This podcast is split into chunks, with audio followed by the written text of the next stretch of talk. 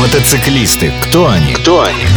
Мотодвижение изнутри глазами одного из них. Все о путешествиях и мотоциклах. Ведущий программы мотопутешественник Олег Капкаев. Все о мужских играх на свежем воздухе. Что взять в дорогу байкеру? Например, я как женщина, все, что мне нужно, я ношу с собой в сумочке. Ну, для постоянного такого использования. У байкеров я никогда не видела сумочек. Мало того, я даже очень слабо себе представляю, куда ее можно было бы положить в мотоцикле. Так что же, куда и что берет с собой байкер? Ну, девочкам повезло больше, чем мотоциклистам, потому что они могут с собой взять сумку, которая имеет, как всем известно, объем огромный. А мотоциклисты, в общем-то, тоже, ну, не все мотоциклисты возят с собой косметички, поэтому как бы они берут с собой рюкзачки, на мотоциклы прицеплены всевозможные кофры, иногда в виде ящичков, иногда в виде сумок. Туда-то как раз мотоциклисты все и складывают. Как правило, перемещаясь по городу, мотоциклисты берут, в общем-то, самое необходимое. Это деньги, тряпочку для протирки пыли и, наверное, шлем для того, если ему захочется покатать девочку. А если мальчика? Если мальчика, то есть правило, про которое мы уже говорили. Никаких мужиков за спиной. И все-таки, мне кажется, все-таки этот вот кофр, который сзади крепится на багажнике, как я понимаю, да? Я правильно Да, понимаю? да, на сзади багажнике. крепится, он имеет какой-то определенный объем. И вот я даже слабо себе представляю, как все необходимое может вместиться туда. Если ты говоришь о самом необходимом, но есть же вещи тоже, которые нужны бывают в дороге. Ну, Например, еда. Еда на дороге встречается везде. В городе тем более. Основная масса мотоциклистов ездит все-таки по городу и по цивилизованным местам. Но если тебе внезапно захочется попить, вода. Бутылка воды разместится где угодно. В сумке, на байке, в кофре, даже в кармане куртки тоже разместится. Мотосреда.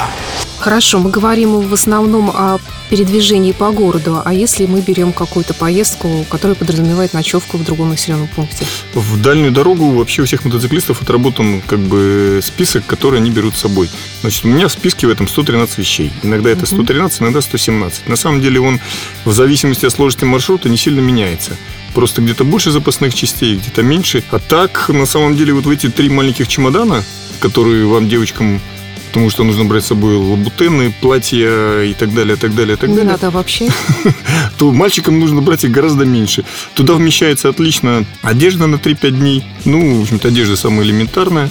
Принадлежности, которыми там умываются, купаются мотоциклисты, запасные части и всевозможные вещи для, скажем так, обеспечения быта. Ну, не знаю, там, керосинка, керогаз, какие-нибудь там сухие пакетики с едой, там, ну, бутылка воды всегда имеется в наличии, потому что, в общем-то, ее можно везде купить. А ты говорил еще про какие-то запчасти. Это тоже обязательно должно быть в дороге? Как правило, все мотоциклисты возят с собой, ну, хотя бы элементарный набор. Это там починить колесо, заклеить камеру, набор свечей и несколько ключей для того, чтобы хотя бы открутить это колесо. У автомобилиста в багажнике обязательно должен быть огнетушитель, аптечка, запаска. Вот эти предметы должны быть у мотоциклиста. И куда их тогда запихнуть? У мотоциклисты, как правило, возят с собой аптечку и тот набор, который я сказал. Потому что возить с собой запаску бессмысленно, поэтому многие возят камеры. Сейчас мотоциклы современные, они имеют бескамерные колеса, поэтому для этого нужен только воздух, поэтому возят компрессор или насос. Домкрат и все остальное, тут уже все на любителя. Если мотоцикл на подножке, на центральной, то домкрат не нужен. Если мотоцикл, скажем так, большой, тяжелый, с коляской, то, наверное, нужен домкрат. Мотосреда. Олег, а есть ли какие-то в твоем, в частности, списке, или, может быть, э, их нет в списке, но ты это берешь с собой, какие-то неожиданные предметы, которые удивили бы те, А. кто заглянет к тебе в багажник? Многие удивляются, что все мотоциклисты возят с собой презервативы. А ну, что удивляться-то? презервативы- Вы же известные, развратные. Презервативы они возят совсем для другого, потому что презерватив является практически идеальным средством для того, чтобы герметизировать что-либо, начиная от смартфона, телефона, заканчивая спичками, свечами и всем остальным. А зачем смартфон герметизировать? Потому что когда идет дождь долго, целый день, никакая водоотталкивающая одежда его не спасает. А ты собираешься разговаривать на ходу по телефону в дождь? Нет, если он, Через шлем? если он лежит в кармане или в сумке, вероятность того, что он промокнет, она очень высока. А, так получается, что все вещи тогда подвергаются, которые ты возишь с собой, воздействию окружающей среды. Да, конечно. Поэтому они упаковываются в специальные пакетики герметичные. Из них Ага. выкачивается воздух, и тогда они плотно-плотно утрамбовываются в эти ящички. Но опять-таки, это если ехать далеко. По городу это совершенно бессмысленно. Мотосреда. Бестолковый словарь. Сегодня в мотословаре смешное слово скамейкеры. Скамейкерами называют мотоциклистов, которые больше ездят теоретически и практически не выезжают за пределы своего двора, но при этом очень любят обсуждать э, технические возможности мотоциклистов и мотоциклов. Когда я куда-то еду, я набираю с собой какие-то вещи, мне кажется, что их очень много, и я думаю, что обратно я поеду, у меня их будет гораздо меньше. Но почему-то, когда я еду обратно, у меня их получается гораздо больше. Вот как у вас? Мотоциклист, скажем так, категория, которая практически всегда уезжает с одним набором и возвращается практически с этим же набором. Потому То есть что... вы продаете всю одежду? Нет, мы ничего не продаем, мы возим с собой все. И туда, и обратно, потому что места немного, и на самые элементарные сувениры места хватает, ну, не знаю, там, магнитики. А какие-то большие покупки, ну, там, не знаю, я люблю покупать там разные книги. То есть, как правило, либо отправляется посылкой, ну, либо не покупается вовсе. Мотосреда. А что никогда не влезет вот в этот самый маленький кофр, который крепится на багажнике? Лабутены. Э, не знаю, когда даже едут, едут э, мотоциклисты с женщинами, то количество туфель они жестко ограничивают. Мотосреда. Модельный ряд. В этом разделе а, назовем его смешным и популярным мотоциклом Зизер. Это Kawasaki ZZR 400. Это тот самый мотоцикл, на котором современное поколение байкеров старше 40 практически начинало свой путь, потому что это был доступный японский мотоцикл с маленьким объемом. Э, издавалось его очень много, пережил он несколько реинкарнаций, но при этом он всегда оставался большим, тяжелым спорт-туристом. Над ним смеялись, что это недотурист и недоспорт потому что маленький мотор валкость в управлении не позволяла почувствовать всю ту прелесть, но после Уралов и так далее при объеме в 400 кубических сантиметров мотоцикл, в общем-то, для нас был ну, скажем так, пришельцем из какого-то будущего. Мотоцикл пережил несколько реинкарнаций, и в то время уже он, в общем-то, отличался техническими особенностями, потому что в 90-х годах алюминиевая рама на таких мотоциклах это была ноу-хау. Тогда ни Honda, ни Yamaha не предоставляла такую возможность.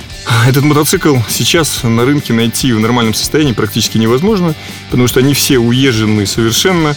Запчастей на них очень мало. Это, в общем-то, внутрияпонская модель, которая не широко распространена в Европе, в России.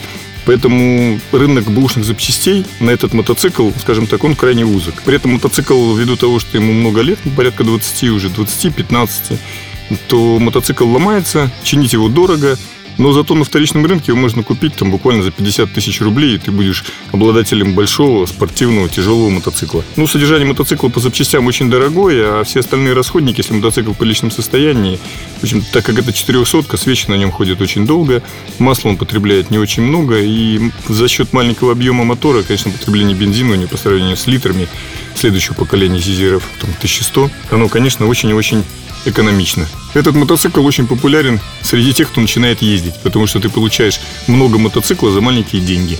Но при этом все хотят, чтобы на нем ездить, но, к сожалению, получается не так. И основная часть времени с этим мотоциклом, ну, сейчас, там, Дизером 400 с тем же легенда, с легендарным Дизером, уходит на то, чтобы этот мотоцикл чинить. В качестве первого спортбайка этот мотоцикл подходит идеально, потому что он тяжелый, потому что он не быстрый, трудно управляется. Научившись владеть и управлять этим мотоциклом, вы потом на любом современном спортбайке будете творить чудеса. Риск угоняемости только для того, чтобы покататься. Ну, о мотоцикле 20-летней давности сложно говорить о престижности и сложно говорить о его значимости в мотомире только для тех, кто случайно захотел на нем покататься. По пятибалльной системе я дал этому мотоциклу 4, потому что для своего времени это был достаточно прогрессивный мотоцикл. Он сочетал все свойства, которые мы хотели тогда увидеть. Тенденции высокой моды, светские хроники, новинки косметологии, рецепты идеальных отношений. Всего этого никогда не будет в программе Олега Капкаева «Мотосреда». Все о железных мотоциклах и металлических людях. Слушайте программу по средам в 12.30 на радио Imagine.